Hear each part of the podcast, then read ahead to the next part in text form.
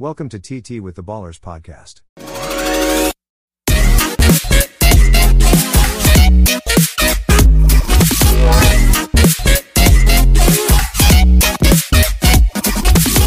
Hi guys, hi everyone. Today is a very special episode because I have a very enthusiastic fan of a club not many people associate themselves with. Just like a few episodes ago, we interviewed a Southampton fan and how his journey has been. I have the privilege of welcoming Vivek on the show, who is an Aston Villa fan. And given the current context, there's so much to talk about. I can't even begin. But yeah, hi, Vivek. Welcome to TT with the Ballers. And let's just... introduce you to the people, to the crowd, right? Thanks, Harsh. Long time pending as well, and like lovely to be here. Actually, like talk about football in general. Just miss talking about football, and like you said, not a lot of people actually know about Aston Villa. I mean, now they do.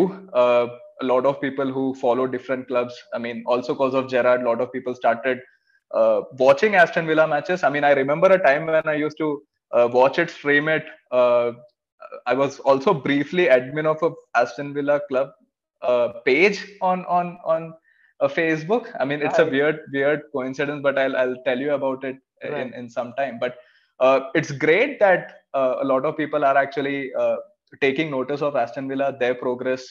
Thanks to Gerrard, obviously, didn't work out, unfortunately, but again, a lot of people started taking notice. It all started with Grealish, to be honest. I mean, He put us on the map. Mm-hmm. A lot of people started following his career closely. But amazing, lovely to be here. Lovely talking to you as well.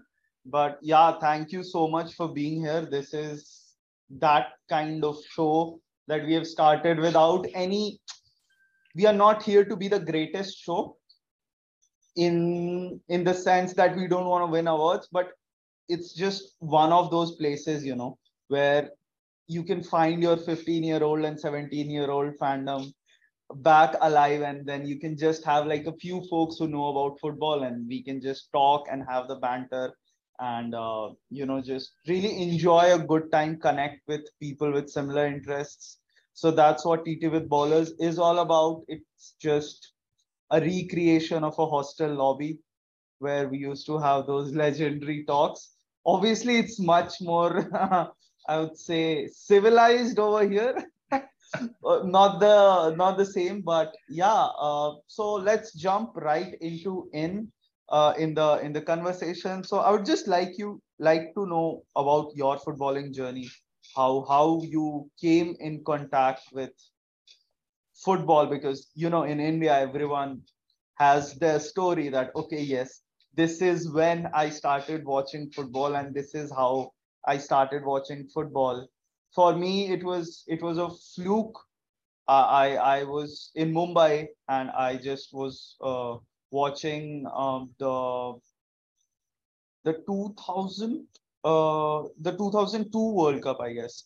The 2002 World Cup I was watching with a few of my cousins in Mumbai, and that's how I started watching it. And then it just kind of continued. It peaked in around 2008, 9, 10 season with the 2010 World Cup.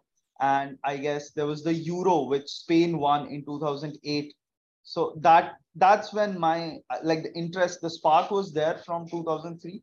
But that's when I really started following football, and somehow Torres and Gerrard just caught my imagination, and everyone in my school was a United fan.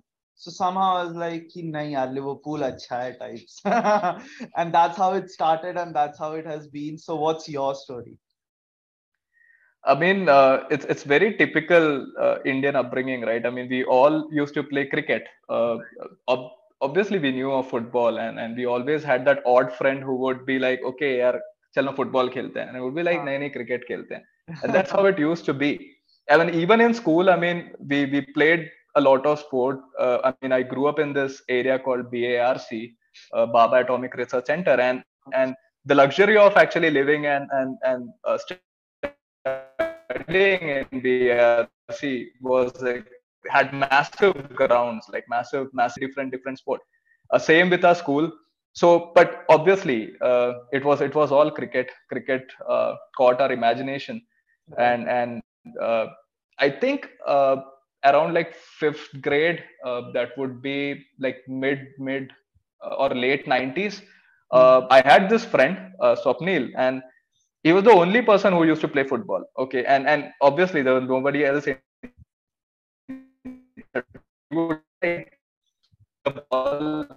Hit the ball, and he would just. But he always played football, and that kind of caught my imagination as well. Okay, and we were like, okay, this seems like a fun thing to do, and we started playing football.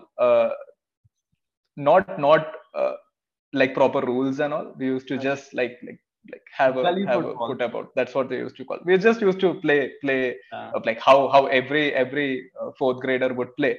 Right. And obviously, we didn't have access to a lot of TV channels back then, right? I mean, most of it was like basic international football scene. And being from Kerala, I mean, I remember my dad saying he loves Maradona, and that's very typical of every other Keralaite, right? It's either Pele or it's Maradona. And now it's moved to Messi and Neymar, but back in the day, it used to be who's a better player, Pele or Maradona. And my dad would sing songs about how good Pele was, and he used to love reading those articles in newspapers, and that kind of piqued my interest as well when it comes to football, and we used to follow international football tournaments, right, World Cups and all.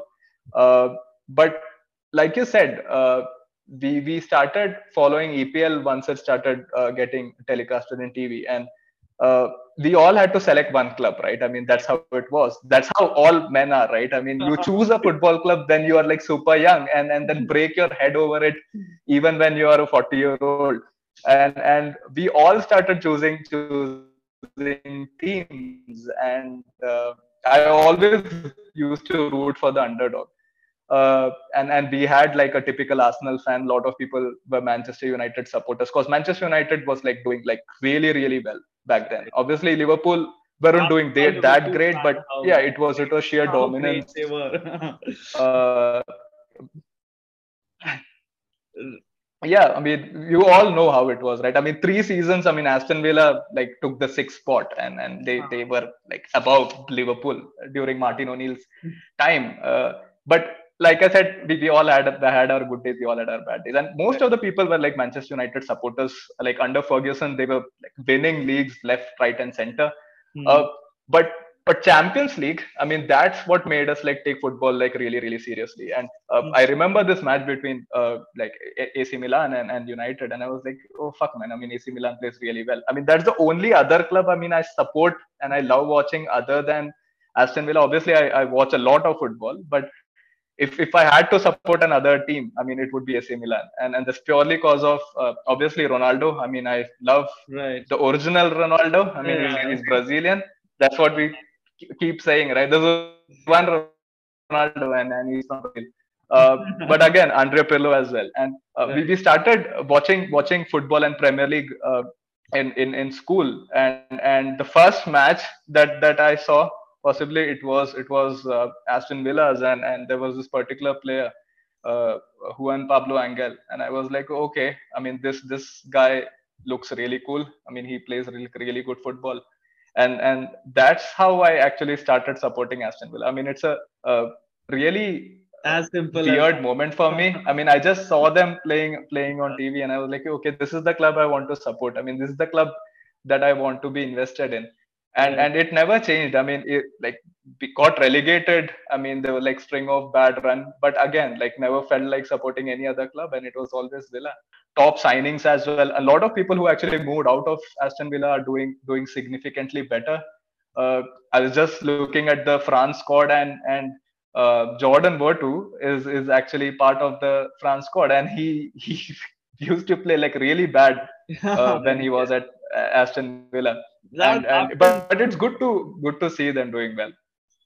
That happened. That does happen, you know. Like, who knew Serge Gnabry is going to get that amazing, right? Exactly. I mean, Arsenal sold him. And yeah, that's how it is for us, man. Maybe we are two simple beings. So yeah. Simple beings. That's... it's quite a story, you know. Yeah. So just coming from there, from the origin story to how has it been? I mean, it's like you said, been a very tumultuous journey, full of ups and downs, and so there was a time just not so long ago when Aston Villa was really strong.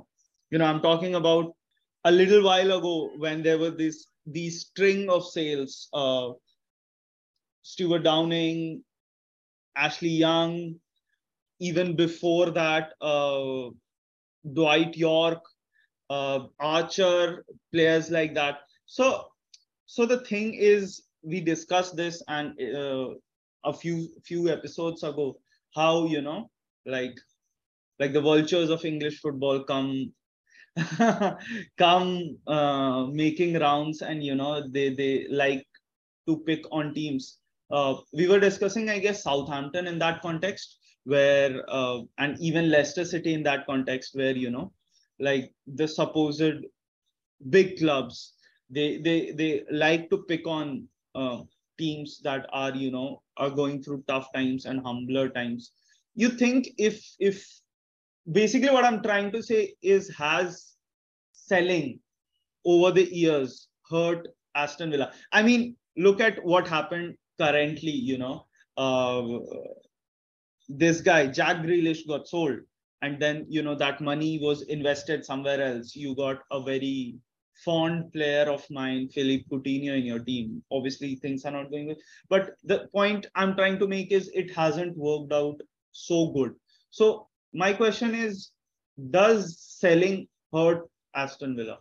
Or is there a way around it? What do you feel as a fan? You know, you suddenly start liking a player and you're like, oh, this player is really good. And then you end up losing that player to a Manchester United or an Arsenal or a City. So in that context, how have you felt over the years? I mean, there's two ways to look at it, right? I mean, one is obviously if your club lacks ambition, and also a reality check. For a lot of players, I mean, Europe is the ultimate destination, right? They want to play in the Champions League. That's kind of prompted a lot of players to move out of Aston Villa. We were doing well. I mean, we were like regularly featuring in Europe, but obviously we didn't have the kind of money to keep those players invested in the team, nurture their growth. I think that's one of the reasons why a lot of people actually moved out. And it has hurt. I mean, I'm not going to lie. I mean, a lot of clubs for that matter, right? I mean, Everton, that's one of the like biggest feeder clubs around. I mean, they still do it. Same goes for Aston Villa. Whenever there's a player doing exceptionally well, they, like you said, there's always going to be vultures, and it's also up to the player whether they want to move or not, right? And up to the management, up to the owners, whether they want to cash in and take money instead of trying to keep the player alive, keep the player in the team, and build a team around them and kind of push forward. You quoted a lot of very good players. We obviously don't speak well of Dwight York, considering what he did. He wanted to move out, I get it, but he stopped playing altogether. Right. And that kind of left a really sour taste in lot of like traditional fans, right? I mean, how could he do that?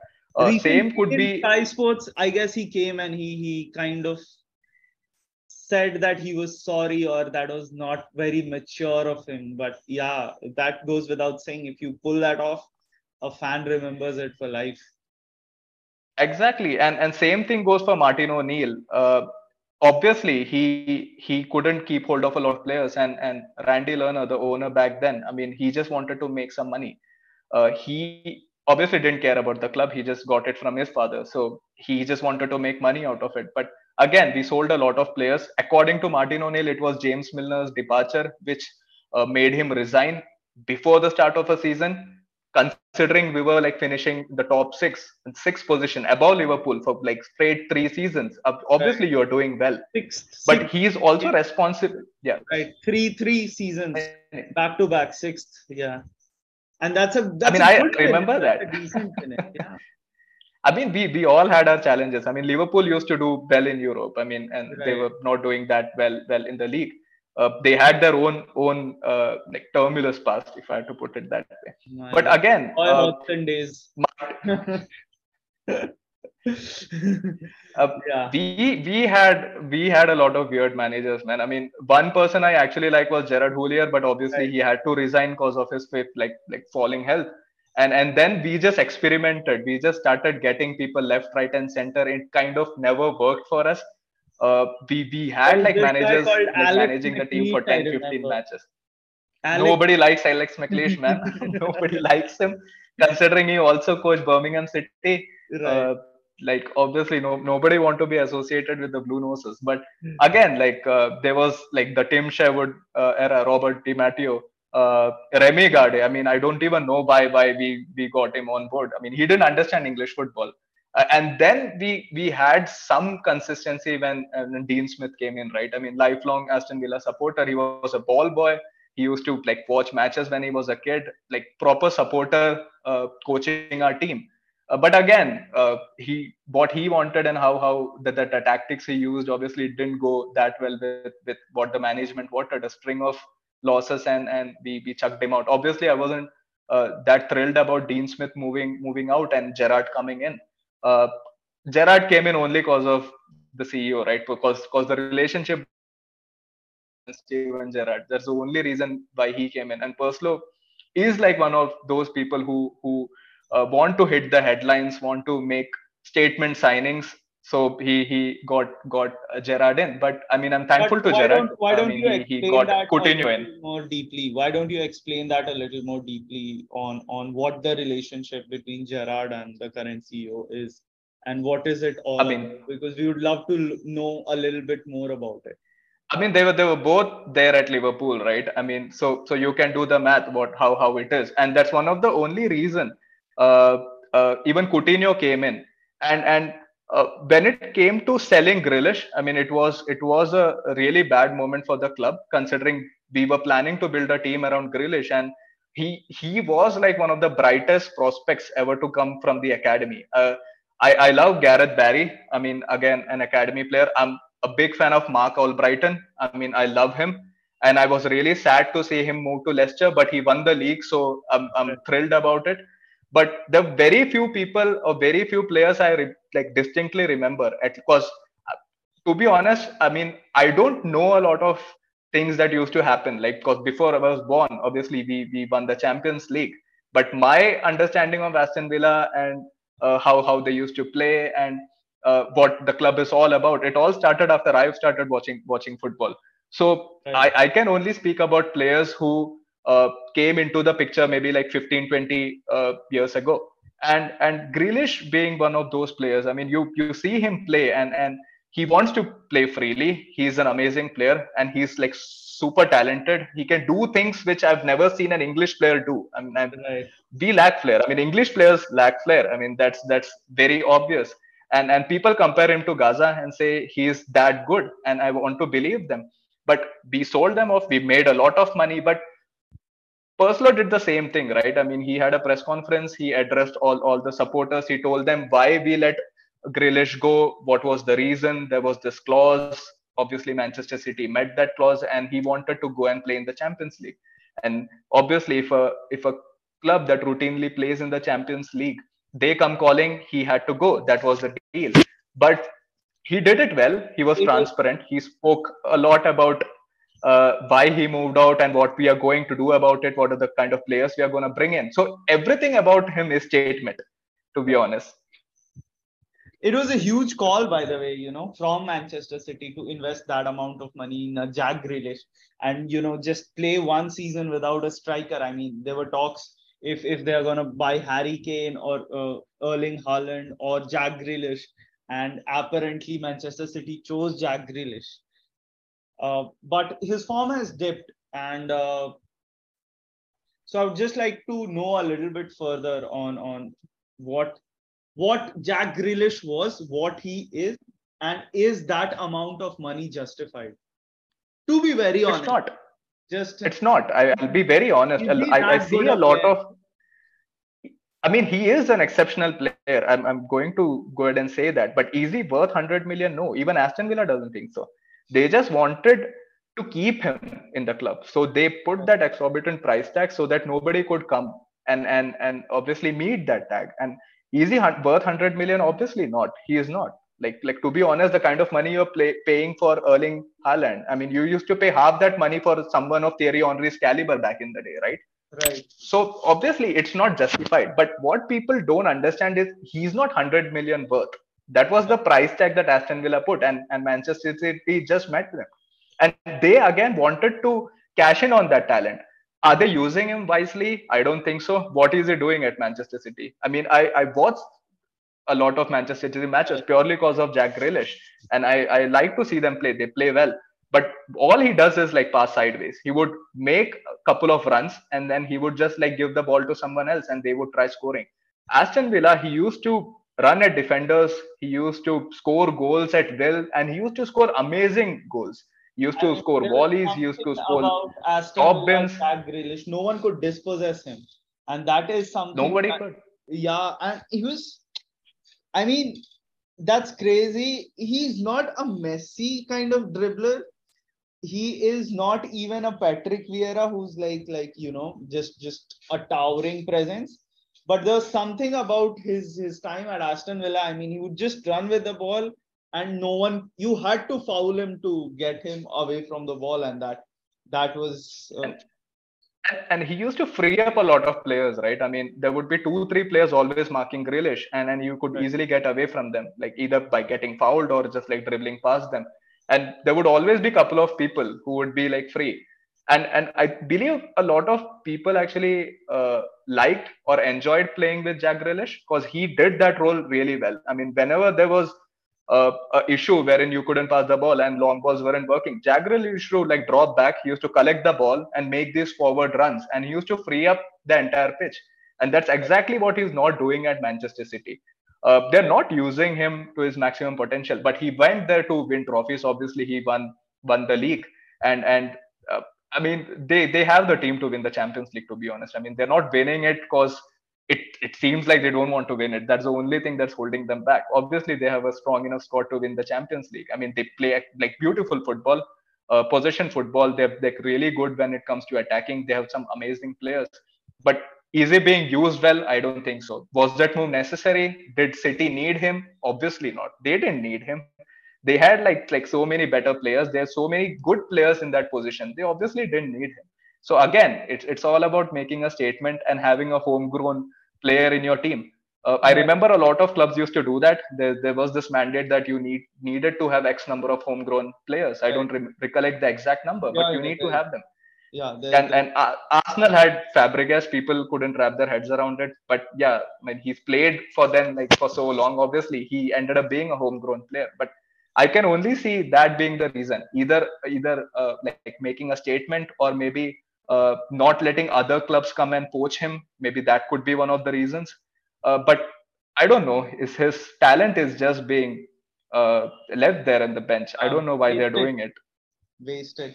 But let's move on from Jack Grealish and come to the man, the myth, the legend, Steven Gerrard. What went wrong? What was this? First of all, what was this entire fiasco with the club captain? I'm forgetting his name, sorry. Tyrone Mings. Tyrone Mings. So what was that entire fiasco all about? Because, see, I love Gerrard, okay? He's like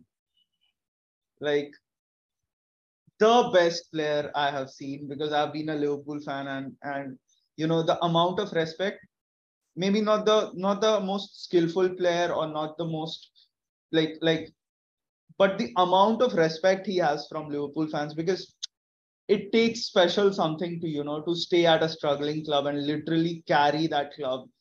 Like, you have to shoulder that club where, you know, Barcelona's and AC Milan's are calling you, and that takes something. So I have loved Gerrard to like, I can't even tell, like. So that's how, like, any typical Liverpool fan would love. So I was really excited, and you know how you start thinking, he did well in Rangers, now he's an Aston Villa, now 5 years down the line he'll become this amazing manager and then come to Liverpool. But that crashed midway, and I just want to know, like, what went wrong. To be honest, I wasn't too thrilled that Gerrard was like given the coaching responsibilities. He did well at Rangers, no doubt, obviously. I mean, I do follow Scottish League. I mean, I used to love watching Celtic play. I mean, Henry Klassen, Nakamura. I mean, amazing players and amazing club. Amazing jersey, amazing crest. But at the end of the day, it's a two-horse race, right? I mean, it's either Celtic or Rangers, and he did it with Rangers, obviously. Right. But he got the other horse across the finish line, and that horse wasn't getting over the finish line for like what, 5? Exactly, and what people need to realize is it's not just Gerrard, right? I mean, it's his coaching staff as well, and that's, I think, something that didn't really go well with Gerrard when it comes to Aston Villa. Michael Beale like left the start of the season, and he went and is now coaching QPR. And what all the players actually came out and spoke about Michael Beale. They respect the man, and they said he was the one who used to conduct all the. Exactly. I mean, again, like Perslow wanted a statement signing, and he knew him from his Liverpool days. I mean, he was the managing director of Liverpool. I mean, in 2009, I think. So. Yeah, I mean, 2009. Really shitty times for Liverpool fans, but yeah. That kind of explains, right? That kind of explains the entire fiasco. But again, I mean, Gerrard was doing well, and he wanted to like get him on board, and obviously the project is exciting. You have like owners who obviously have a lot of money and they want to invest in the club. They're not purely looking at making profit by selling off players. They want to keep their players, and if they are to let go of players, obviously they want to make some money out of it. Same thing happened with Chukwuemeka, right? When he moved to Chelsea. I mean, this guy wasn't getting like first team football at Villa, and they ended up making what, like 15-20 million, I think, out of him. Right. But again, it's good piece of business. So when Liverpool came, obviously I was like really skeptical. Is he going to do it?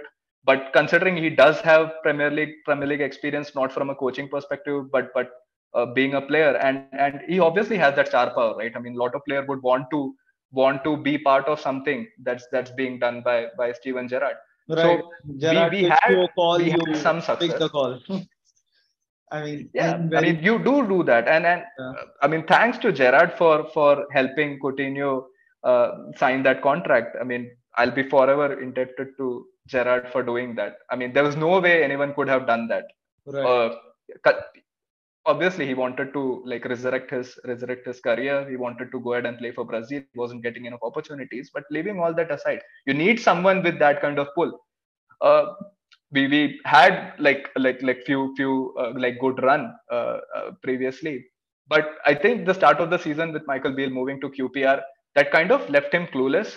And even spectators and even fans, we could see what was lacking in the game, right? I mean, there was no width.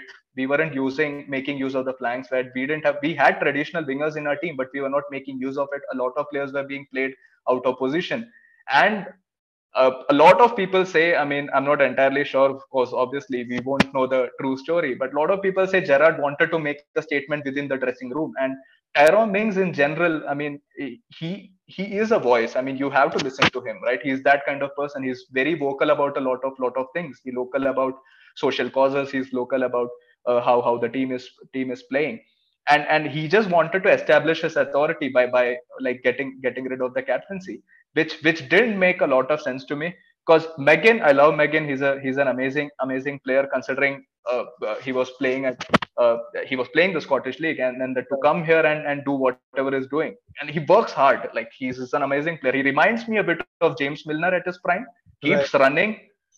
He's a tremendous talent. But you need someone who has that kind of voice and who's that kind of control in the dressing room. Which obviously it's for everyone to see, right? Megan couldn't handle it. Megan couldn't handle the pressure. It kind of started affecting his game.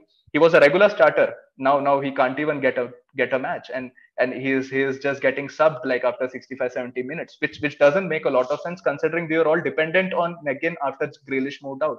And right.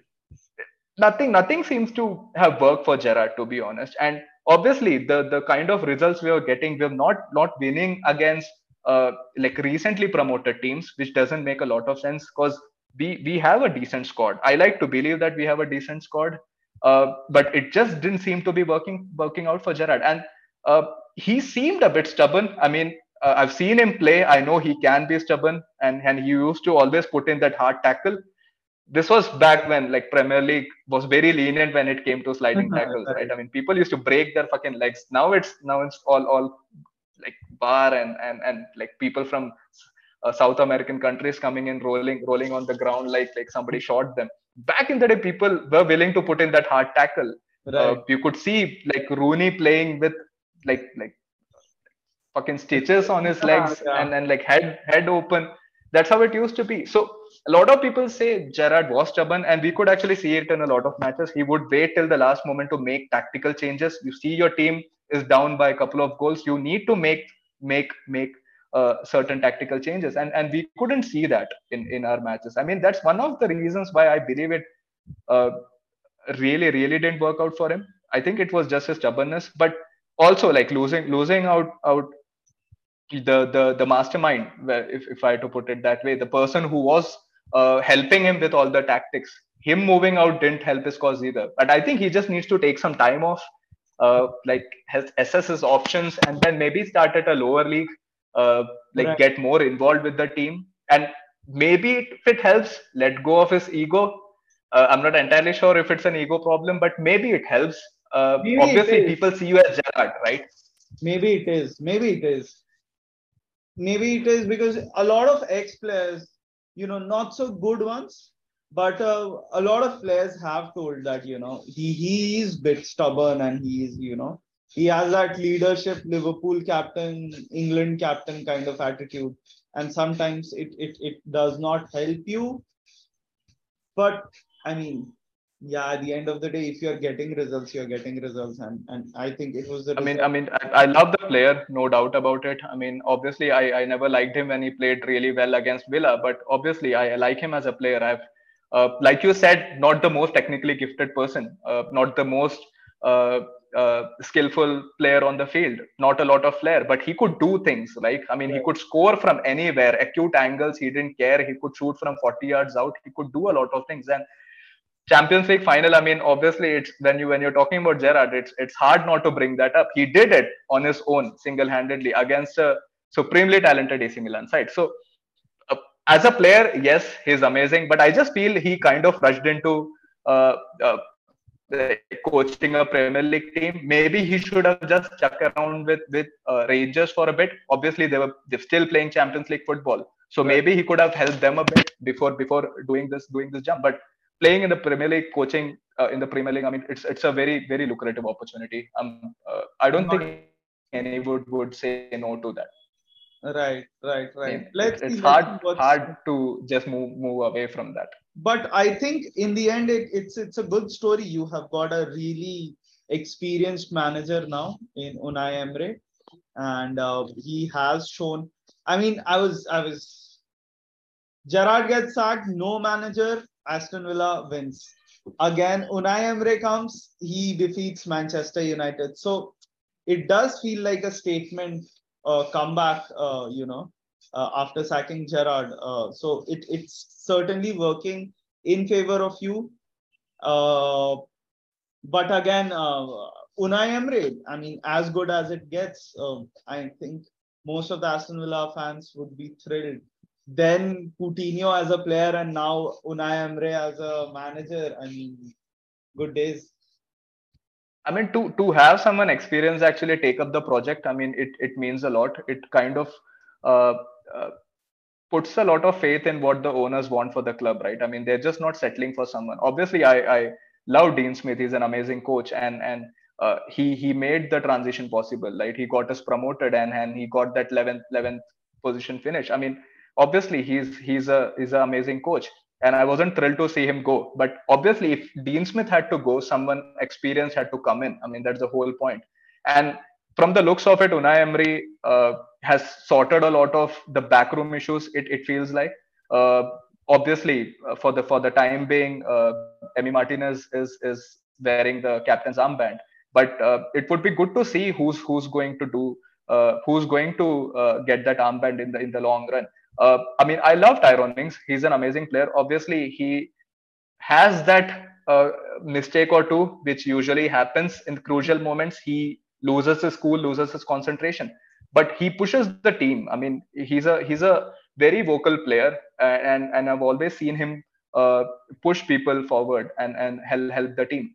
And I just feel sorry for John McGinn, to be honest. I mean, I'm pretty sure he didn't want to get mixed in all these things, but he just happened to do that, right. For whatever reason. Unfortunate politics and McGinn. Unfortunate politics and unfortunate time to be out of form as well. And there are a lot of players who weren't getting a second look in the team. I mean, Morgan Sanson, for that matter. I mean, like, terrific player, has played in the Champions League for Marseille, and I was personally excited to see him feature for Aston Villa, and whenever he's played, I mean, he's played like really good football. He looks like a gifted player. He looks like a skillful player.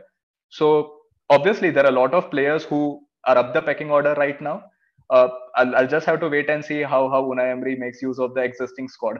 Obviously he would want to do his own shopping in January, maybe like fix a few things here and there. But we have a decent we have a decent side. When you compare the likes of maybe a Fulham or a Nottingham Forest, for that matter, I mean, it's Premier League, right? I mean, it's very unpredictable. Like you have top four teams actually losing matches against bottom four teams. It happens all the time. But Unai Emery did an exceptional job with Villarreal. I mean, they didn't have the best squad around, but he knew where they were good at, and he won like 3 straight European Cups. I mean, it's amazing what he did at that club, and exciting times, like you said. Hopefully, it works out well for him, and he can correct a lot of mistakes he did at Arsenal. Obviously, the expectations Arsenal has when a manager comes in, it's huge, right? Right. Considering, was it right after Arsene Wenger moved out? I think it was. I guess so. Yes. Yes. Yeah. So obviously that's added pressure. It's like David Moyes and Ferguson, right? I mean, Moyes, an amazing manager. He did really well with Everton. He's doing really well with West Ham. Yeah, I was coming. Exactly. I mean, really they're playing good football. I mean, I don't think I've ever seen like West Ham play this well. But again, it didn't work out for him. Kind of clubs just come up, you know, like West Ham. It used to be Newcastle with Alan Pardew for a little while. It was you guys for during that stretch when you were finishing 6th and consistently 6th. And now it's West Ham. I don't know how Newcastle are going to pan out. I mean, it's crazy how they're playing. I mean, and they haven't even... The looks of it, they haven't even spent anything. Exactly, they have not spent anything. Everyone is talking about it. Okay, I agree that Newcastle are playing really well and they have a new Saudi ownership, but they haven't even spent, bro. What happens when they start spending? And exactly, and lot of people were not thrilled when Eddie Howe came into the picture, right? They wanted to get a like really good coach, and nobody wanted to like be part of this project, and that's what actually made them get Eddie Howe on board. But he's done an amazing job considering last season where they were like they couldn't win a match. I mean, they couldn't like string a couple of passes. I mean, Almiron, look at him how well he's playing now. And I remember last season he was just running like a headless chicken, and now he can't stop scoring. I mean, even against Villa he scored an absolute belter. But it's just like the kind of score you get. Chris Wood came from Burnley, sorry. But yeah. I mean, he was a 30-year-old striker, and who would have expected him to put in this kind of performance? And he has already some 7-8 goals to his name. And that's as good as you can expect from a 30-year-old striker these days. So, yeah. Exactly. I mean, they're doing really well. Like you said, Wood, with Burnley, I mean, they used to ping all these long balls, and he would, like, considering how tall he is, he used to just try head it. I mean, they would always be dependent on set pieces, and he's done an amazing job. And I don't think Alan Saint-Maximin is playing, right? I mean, he's injured, I think so. So he's not even featuring, and he, I for once feel like he is a really good player, and he is supremely talented. And it's, again, it's very difficult to get the ball away from him. But they are doing really, really well. I know a few people who've supported Newcastle all their life, and again, like relegation battle, getting relegated, again, they didn't lose hope. They have shit tons of money. We'll just be excited to see what's going to happen. And that, again, is one of the reasons why a lot of other teams are doing well, right? Because back in the day, I mean, it was just the top four teams. I mean, who knew Chelsea? Nobody knew Chelsea, right? I mean, it was the Abramovich era. He brought in money. He brought in a lot of good players. I remember seeing Crespo playing for Chelsea, and people started taking notice. People want to make fun of Manchester City, but I used to like watch Manchester City play. A lot of players actually moved from Manchester City into Aston Villa setup. A lot of people moved vice versa as well. But they had certain decent footballers. It's not like they have plastic fans. I mean, obviously, with money, with the kind of fame they are getting, the fan base has definitely shot up. But it's the same thing that's going to happen. They're going to be like all this, I think, oil-backed clubs in the future. I mean, those are only people. I mean, Liverpool's up for sale, man. I mean, I would want to see like who's going to take that up. Yeah, maybe the... Dubai Sheikhs could come in and just swoop Liverpool up. I mean, that's another story. You never know, man. You never know. FSG, we were just talking about those trouble times, and when Liverpool was in, what, 300 million in debt during those times. And fuck, man, we wanted to sign Gareth Barry, and we sold Joby Alonso to sign Gareth Barry. Imagine that. But then he moved to Manchester City, so... Even that went out with terrible, terrible times. But yeah, FSG came in, bought the club for 300 million. And now they're selling it for somewhere north of 4 billion. So yeah, quite a story. I mean, they did well. I mean, they won the league, which we thought was impossible. I mean, Gerrard couldn't do it. Right. It's like if Gerrard can't do it, nobody can do it. But then again, I mean, do I think it was a fluke? Maybe. I don't know. It's very difficult to not consider City as the probable winners, right? At the start of the season, you see the kind of lineup they have. Okay. And they did the same thing. They bought a lot of players. I mean, they bought, I think, Elano back then when they just bought the club. Elano, he used to score very good free kicks before he started playing for Indian League. He was a good player. Yeah. They brought in Robinho. I mean, it was a funny story because Robinho felt he was signing for Chelsea, and then he ended up playing for City. But they bought a lot of players. There was Rocky Santa Cruz. I mean, he was doing really well for Blackburn back in the day. And then other players, Kolo Toure and all went there. Yaya Toure went there. So yeah, I remember those times. Carlos Tevez's famous "Rip Fergie" banner always is still fresh in my memory. So yeah, it was quite a project, and they have revived. But what they did well after that was they bought a lot of players. They saw what was working, and after that they've actually invested wisely. They would only go for a couple of good players, and they've all turned out to be like good in the setup. I don't think except for Grealish, they've invested so much in a player, and he's not done well. I haven't seen it in City's recent history. I mean, so it would be the goalkeeper fiasco just after Pep took over was that was something, you know. All their back four are like 50 million plus currently. So that's quite expensive for sure. But I think they hacked the game when they signed David Silva and Sergio Aguero. And that just killed it, you know.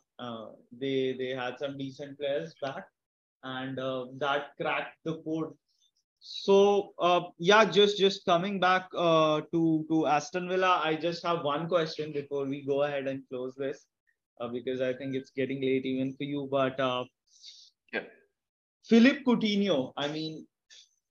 So my question digs a little deeper than just, you know, how great a player he is and how elated you are to have him.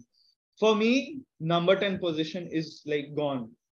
Number 10, you won't see a James Rodriguez in the next World Cup, because that position, you know, a James Rodriguez, a Mesut Ozil is just out of fashion for some reason, because tactically, you know, it's all about holding midfielders and you know, having those wingers run and having a false nine or a proper nine or whatever.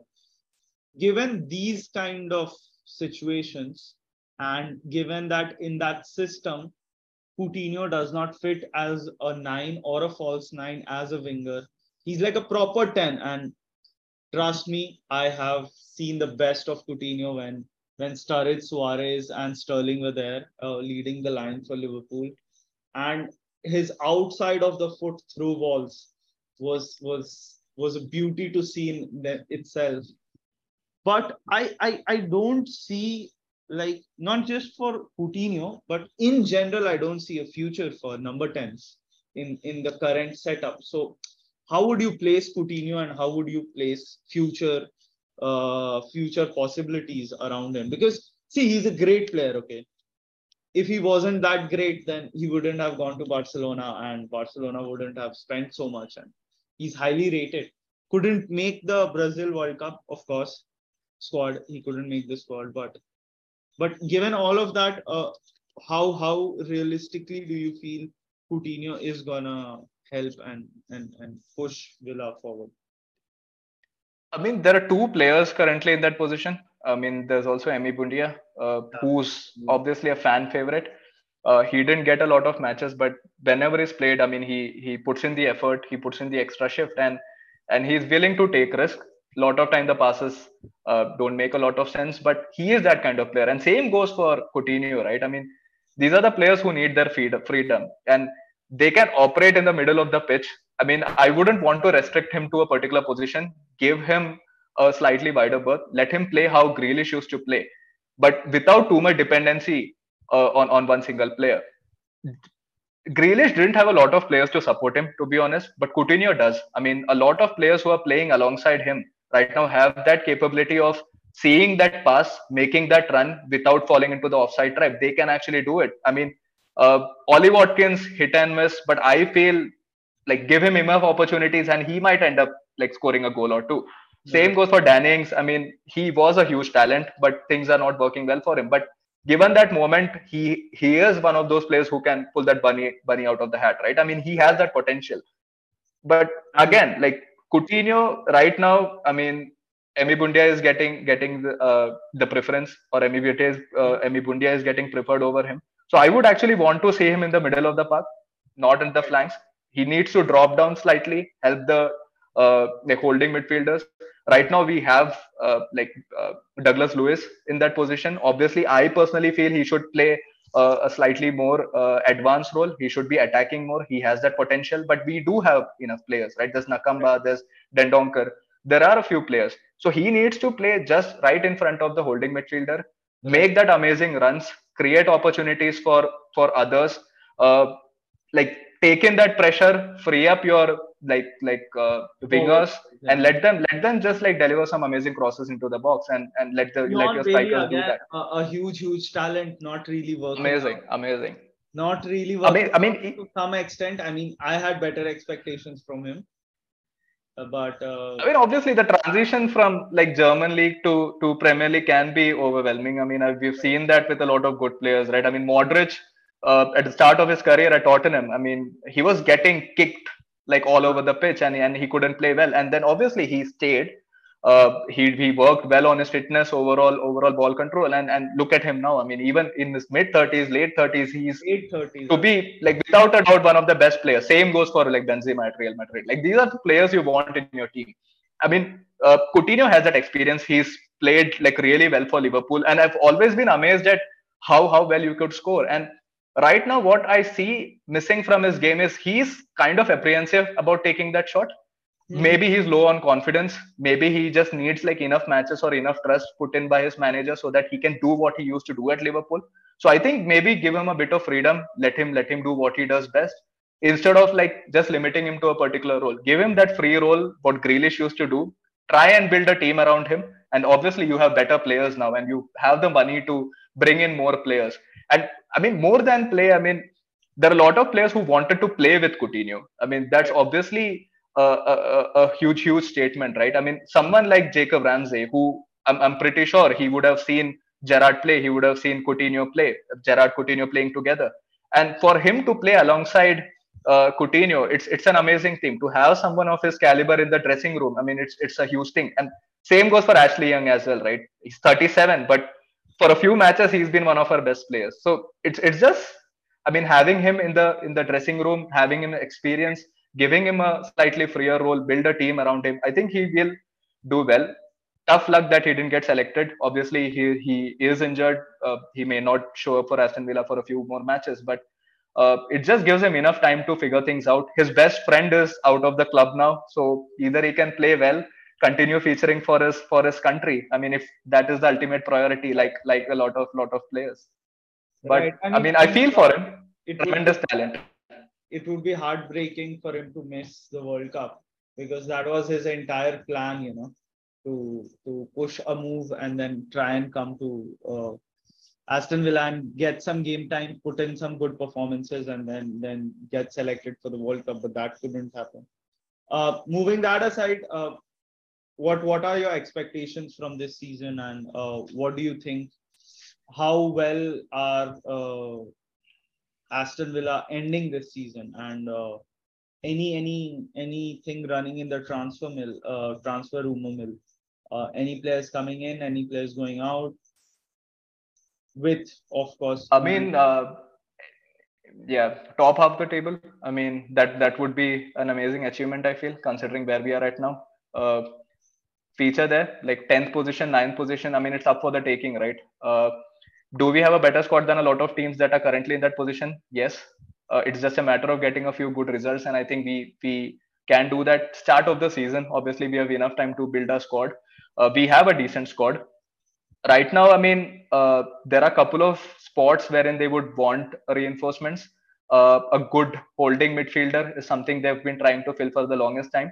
But Douglas Lewis, I mean, signing a contract extension, I mean, that again means a lot, right? Considering Arsenal were literally chasing him last season and they wanted him on board. He's a tremendous talent, no doubt. So having him for a few more years at the club, that means a lot. So right now, I mean, in terms of transfer, it's a bit slow, I would say. Not a lot of rumors around transfer, but it would be good to see how different Unai Emery's approach would be compared to Gerrard. And he's obviously seen a lot of potential in players who are not featuring regularly, and he is giving them opportunities. Kamara is back again in the lineup. I mean, he can start, I feel, and he was doing really well before his injury. But again, I mean, he's not featuring in the France squad. So I'm not entirely sure what's happening in the international front, to be honest. But again, a tremendous talent, 22-year-old. So we have a few players who it just seems like they're like new players. Diego Carlos obviously got injured. Sucks. Amazing player, doing really well, but he's just out for a few more months. So I'm sure there are a lot of people who would want to like shrug off their injuries and reinvent themselves in the club. But it would be exciting to see what's going to happen in January. I mean, Unai Emery, obviously, he might look at a lot of Spanish players. That's the trend we have seen so far, right? With Wolves and all the players from Portugal. So we just have to wait and see if he will manage to get a lot of Spanish players in the mix.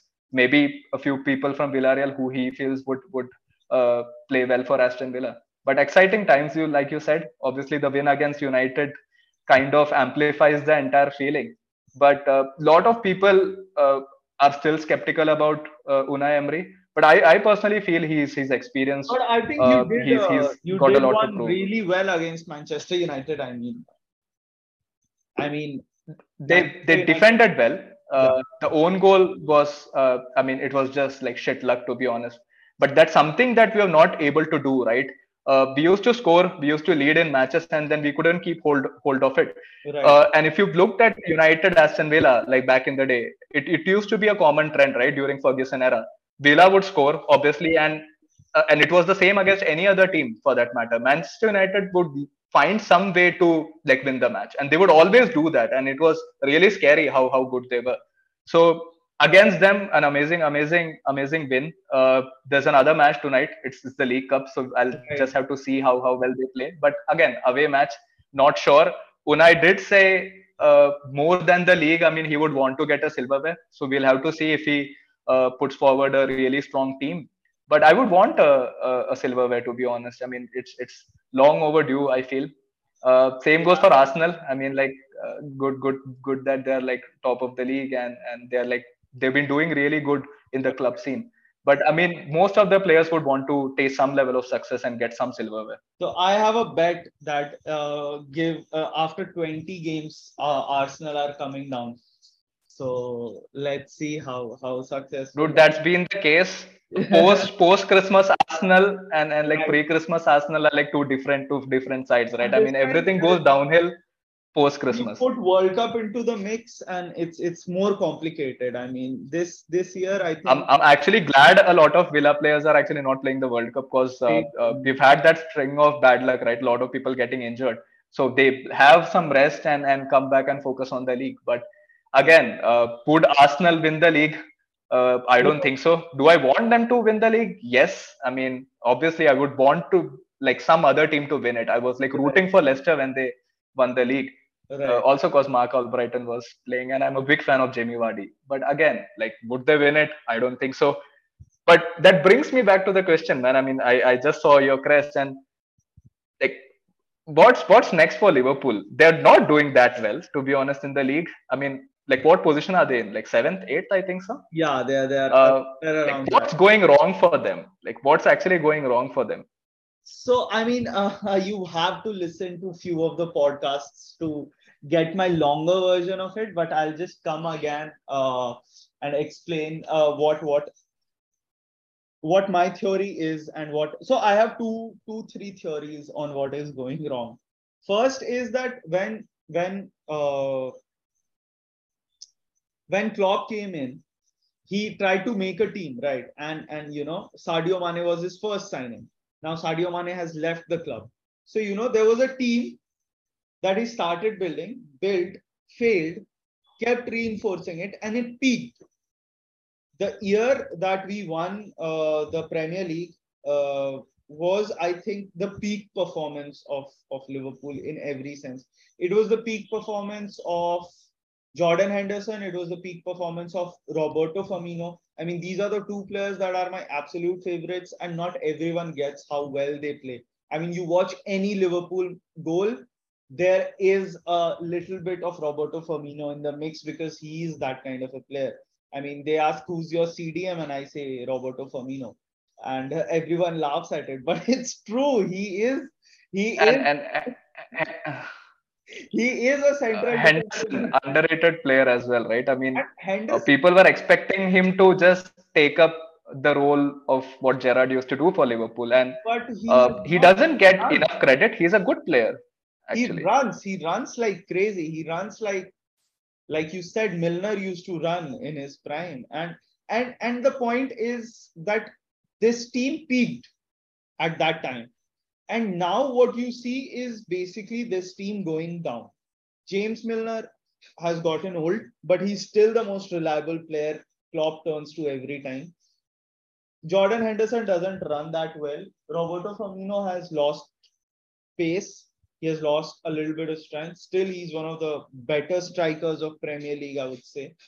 Fabinho has dipped in form. Trent, everyone knows what's going. And the root of the problem is that it's a rebuilding phase. We sold Gini Wijnaldum, and we did not replace him with a suitable player. I mean, I love this guy, Elliot. He's 19 years old, and I think he plays in every goddamn match. Plays well.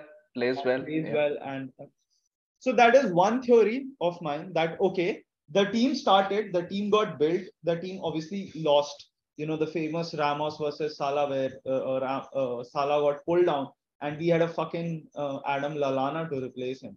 So that spoke volumes of where the team was then versus how we won the Champions League and then the Premier League. And then next season to that, we were pretty shit, but still with all the injury problems, we managed to finish third. And the previous season, we came second in the league.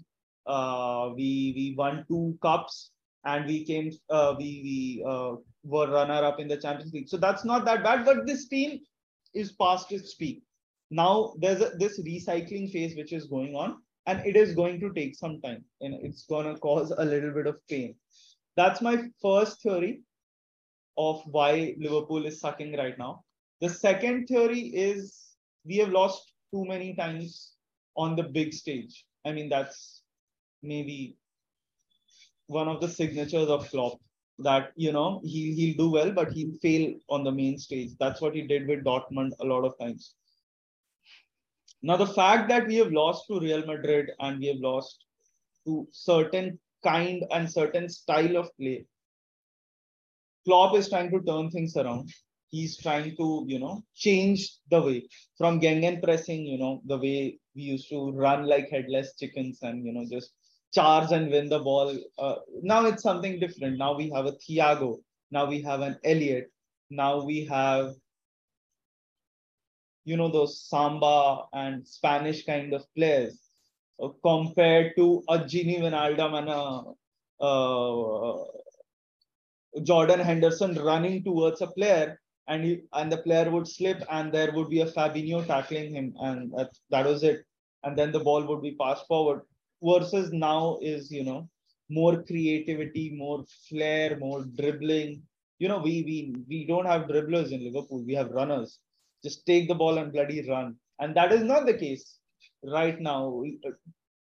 This guy, Luis Diaz, the guy from Porto, he dribbles and I just hold my head. Ki, bhai, daud le ball ke saath, ye kya karne lag gaya?